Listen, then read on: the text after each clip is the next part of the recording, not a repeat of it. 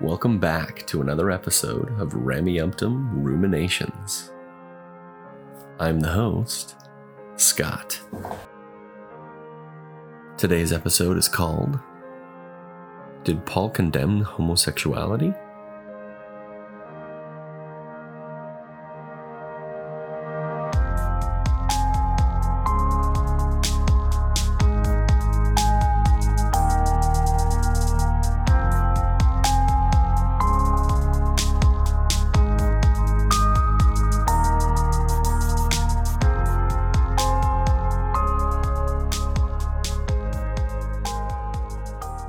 I recorded a recent episode called Is It Really the Same Yesterday, Today, and Forever?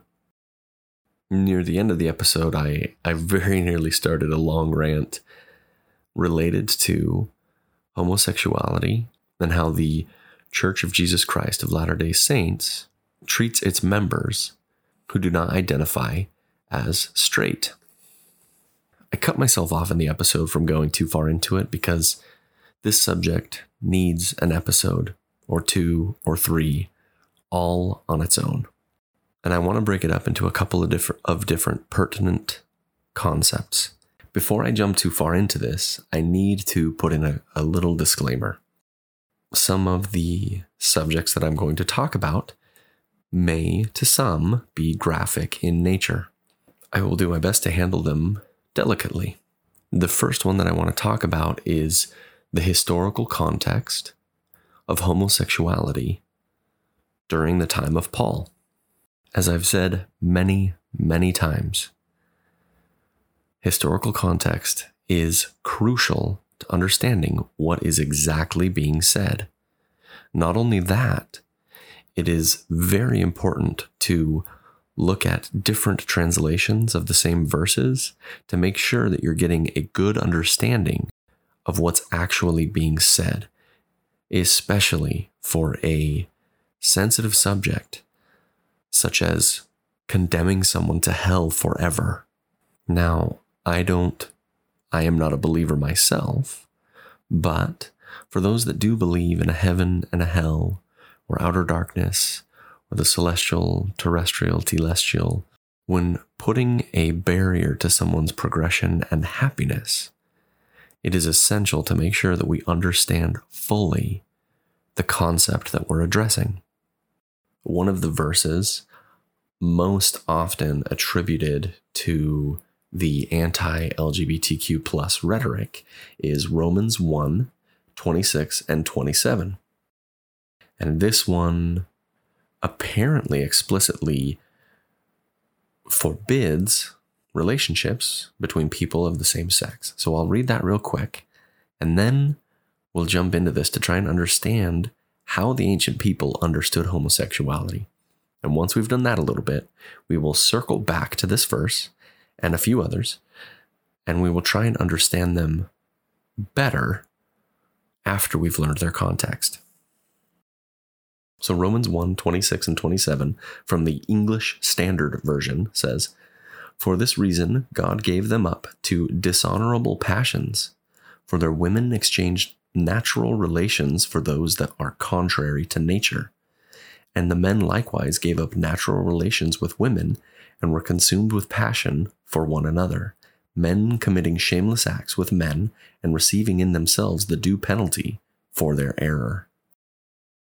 At face value, this apparently is condemning same sex relationships we need to understand how homosexuality was viewed at the time of Paul to understand exactly what he's talking about. In modern readings of the New Testament, specifically when Paul is talking about what we understand now to be homosexuality, was he really talking about homosexuality as we understand it today?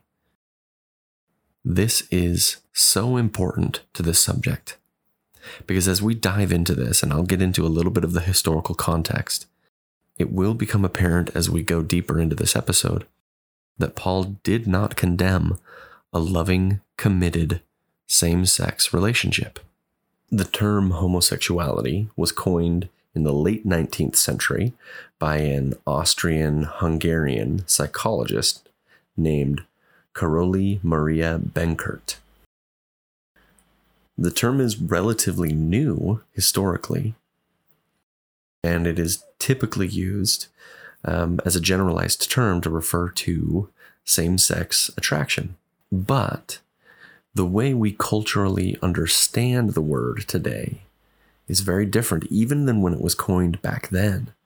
In the in the 19th and early 20th centuries, it was often referred to as a form of deviancy. But as we've as we've further studied it, we know that it is a naturally occurring phenomena. And the usage of the word has changed and shifted in such a way that it does not simply refer to attraction but relationships in the same way that heterosexual attraction encompasses both attraction and the desire to have emotional intimacy with a person. So, the way we understand it today in our culture now, when we talk about it, when we understand the word homosexual and everything related to that, it is a full, it is an all encompassing term that isn't just about sexual attraction. It's about the desire to be married to and live a life with a partner of the same sex. But that was not the understanding for the vast majority of the history of humanity.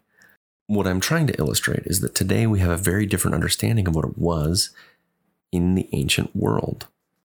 Oftentimes, people that try to argue against marriage equality, they throw out accusations like it's not natural, not a naturally occurring phenomenon.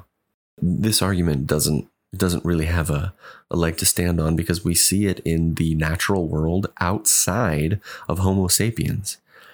It's something that happens not just for our species, but for other animals in the animal kingdom.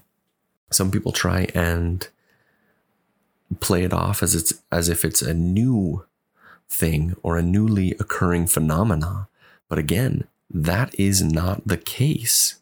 One of my favorite and bizarre stories of ancient Egypt is a is a secession battle between Set and Horus.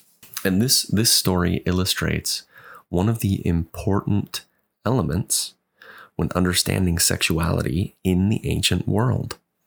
Now, this story is found in the Kahun Papyri. It was found around 1825 and it dates back to the Middle Kingdom of Egypt. And the time period of the of the Middle Kingdom would be anywhere between 2000 BCE to around 1600 BCE.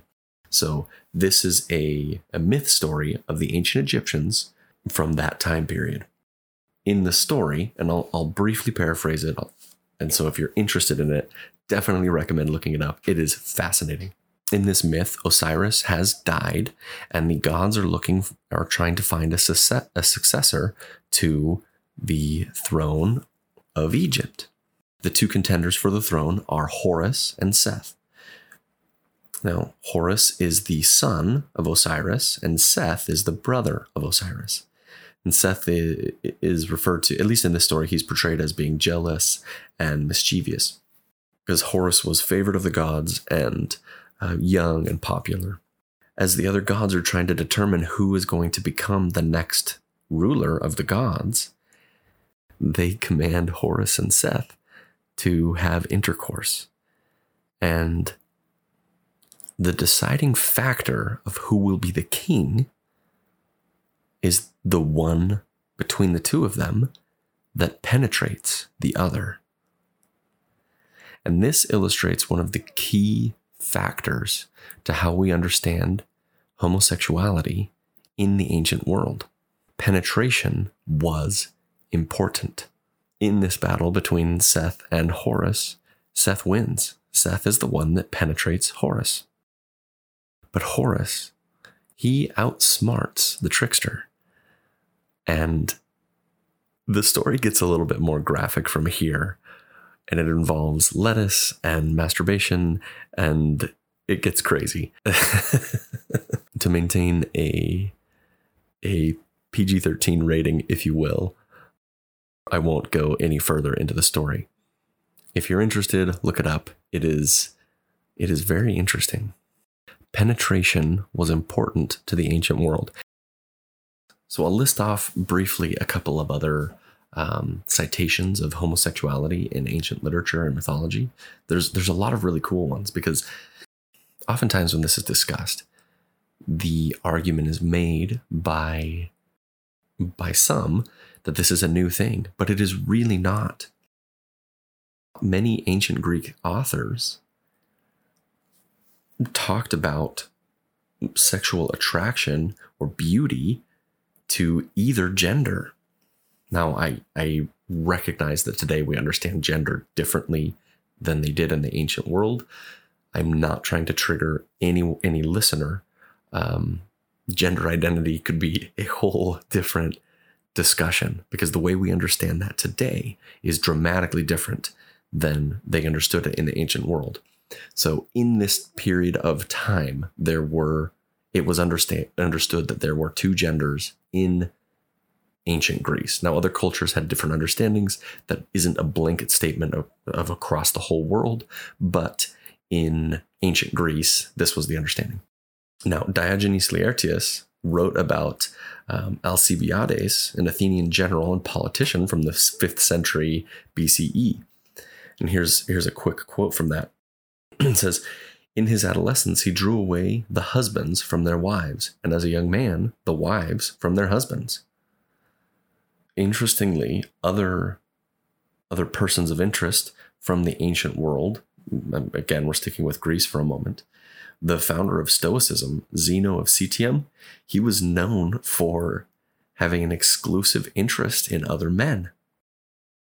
But I want to clarify that these people were typically the exceptions. So if the ancient world didn't have any concept of homosexuality as we understand it today, what did it look like? And as I said when I mentioned the story about uh, the Egyptian myth with Set and Horus, penetration was important. In the ancient world, specifically in Greece and Rome, men were the only ones that had full status. So women and slaves, even male slaves, they were not problematic sexual partners because they were seen to be lesser and they were just seen to be having a inactive role in the sex act. And again, this is where the penetration is important. The free man was supposed to be the one that was penetrating the inferior citizen. The person that penetrated the other person debased them, lowered their status.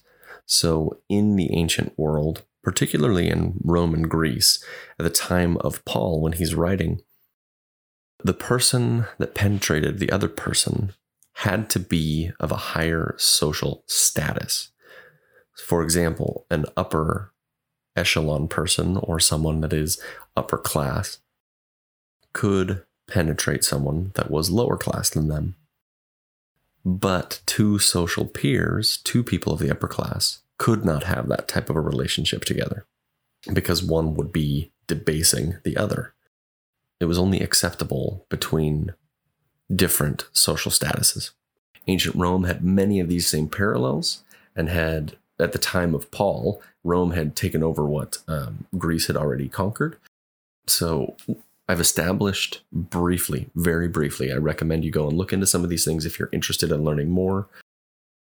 There's there's a, a lot of great resources about this, and I will I will link some of them in the description for this episode. There's a biblical scholar, Jeff Sykers. He's a New Testament scholar. He, he has written a lot of things on this subject. And I'll, I'll link in the episode description a couple of, of his books that would be pertinent to this subject. Now that we've established that homosexuality in one form or another existed since the be- beginning of recorded history, as far as we can tell, let's understand what the ancient world understood about this. Paul would have only been aware of three types of homosexual of homosexual behavior. And as I define these and as we go into them, I want you to think about what our current cultural understanding of homosexuals is and distinguish if there are any differences between what Paul would have understood at, at his time period and what we understand today. So the three types the three types of same-sex relations that Paul understood in the Roman context of the first century were pederasty, which is an older man with a prepubescent boy, prostitution, where a man sells himself to be a passive recipient, and slave prostitution, where a slave owner rents out his slaves. There is no evidence. There is, I'm going to say that again because it's important. There is no evidence that Paul would have been aware of any committed, consensual, loving couples, same sex couples the way we understand it today did not exist in the ancient world. Therefore, Paul could not be condemning it. I want to put one stipulation here, and I want to be very clear on this. This is where a proponent of this sort of disc- discrimination does actually have a leg to stand on. Just because Paul did not opine on same sex couples the way we understand them today does not mean he would have condoned or condemned them. It simply means we don't know what he th- would have thought about it. The same goes for Jesus. We don't know what Jesus would have thought about same sex couples because we have no evidence of him ever giving any sort of opinion on same sex relations the way we understand them today. Could he have condemned them? Maybe. Would he have condoned them? Maybe. We do not know.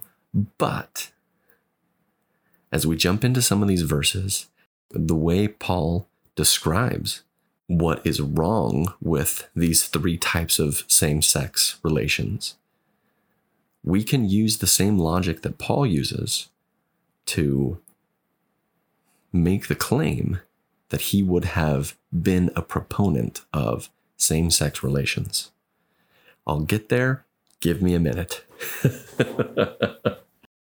To summarize, real quick, the three types of same sex relations in the ancient world at the time of Paul were pederasty, an older man with a prepubescent boy, prostitution, where a man sells himself, or slave prostitution, where a slave owner rents out his slave.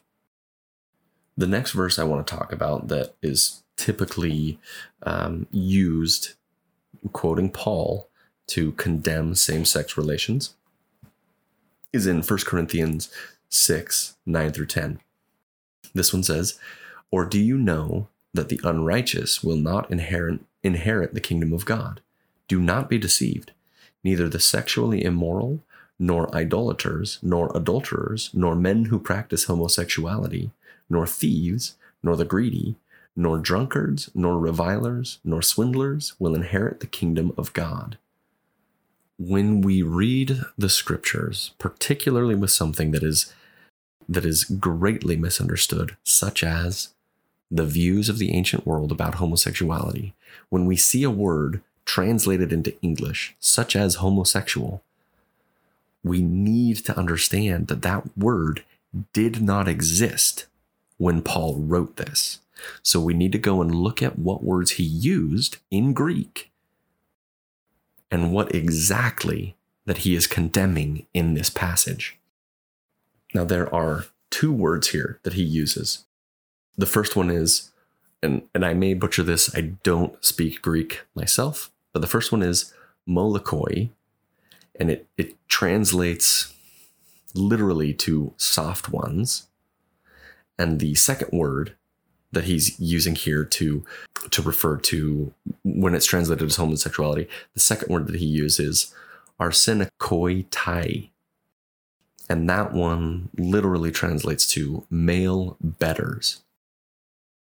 As I mentioned in the first story when I was talking about Horus and Seth, the key the key element to determining the victor between those two in their contest for the throne was the one that penetrated the other.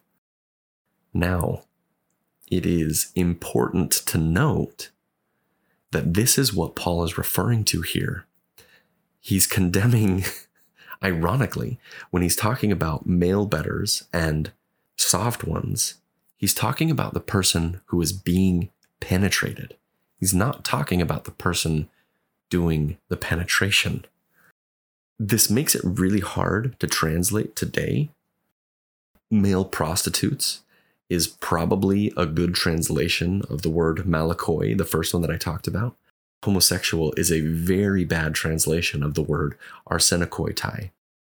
And this, this better translation that I'm going to suggest here is from Jeff Sykers, a PhD of uh, uh, in New Testament studies. He says that a better translation would be male prostitutes and the men who hire their services.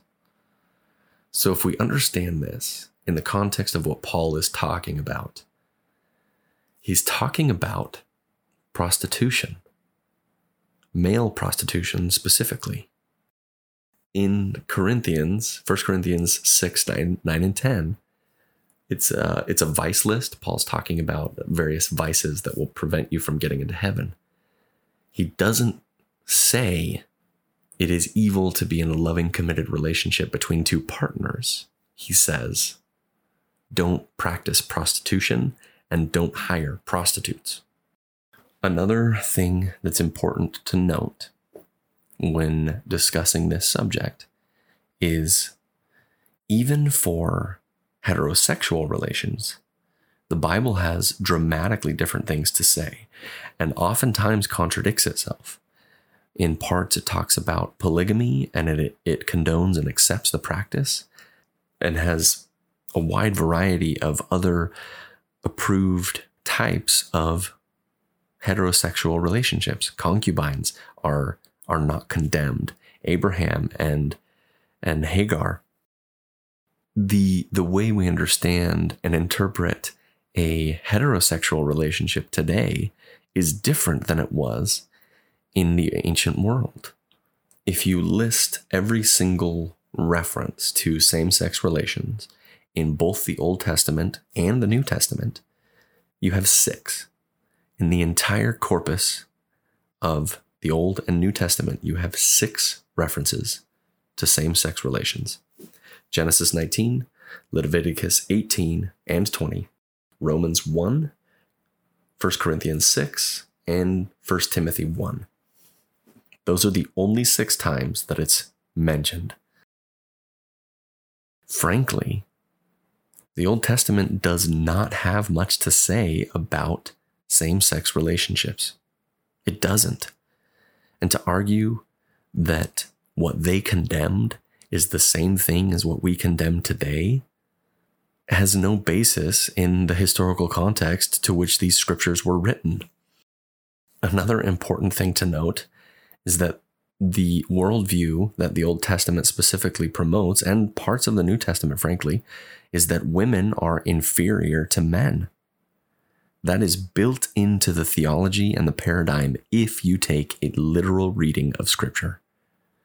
We understand today that that's problematic. And Christianity is moving away from that concept.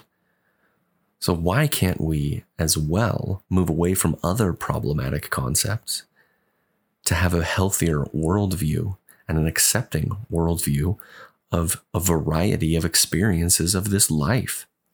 I'm going to circle back to that that verse in Romans 1 because I think this is really important. Romans 1, as I said earlier, again, this is the the English Standardized Version. It says, Romans 1 26 and 27.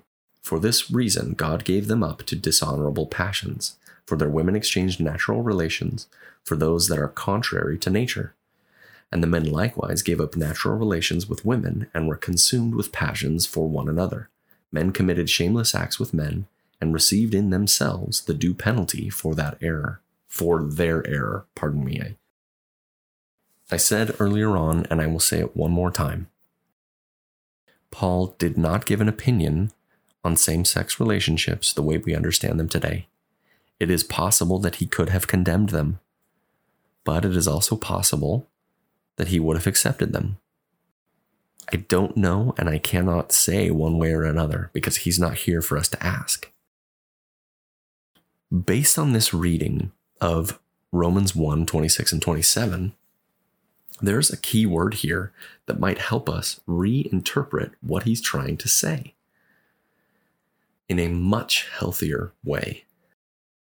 When he's talking about these relationships in verse 26 and 27, he says they exchanged natural relations for those that are contrary to nature.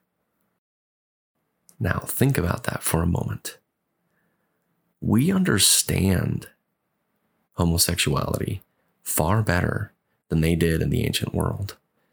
We recognize that it's a naturally occurring phenomena. We understand that those that are born with with whatever sexual attraction it is, they are born that way. It is natural. So, in this verse, it says, those that leave their natural relations for those that are contrary to nature. that sounds more like the instruction that many bishops in the past have given to gay and lesbian members of the church when they encouraged them to enter a heterosexual marriage against their nature. So that recommendation goes counter to the instruction given by Paul here. If we understand that as a natural thing for these people, then clearly it is not what is being condemned in this verse. I mentioned the two citations in Leviticus where homosexuality is apparently being prohibited. So I'm going to real quick dig into that. So it is Leviticus 18, verse 22, and Leviticus 20, verse 13. The Hebrew word in, in this particular verse that is translated today as homosexuality is Mishkave Isha. I may be mispronouncing that. These two chapters, Leviticus 18 and Leviticus 20, are the only two times this phrase appears in the entirety of the Old Testament. It should be stated that, that nobody really knows what exactly is being prohibited or even being talked about in these verses. There's a lot of different ways we can interpret it. It's not something that's concrete that we really know exactly what's being said. So, anyone that would suggest that these verses are, are a prohibition of homosexuality really don't have a strong argument to make. So Mishkaveisha, it, it kind of it, it has to do with like laying down of men. The best way we can interpret this is is whatever is being prohibited here, specifically in Leviticus, is aimed at the person that's penetrating and not the person that's being penetrated.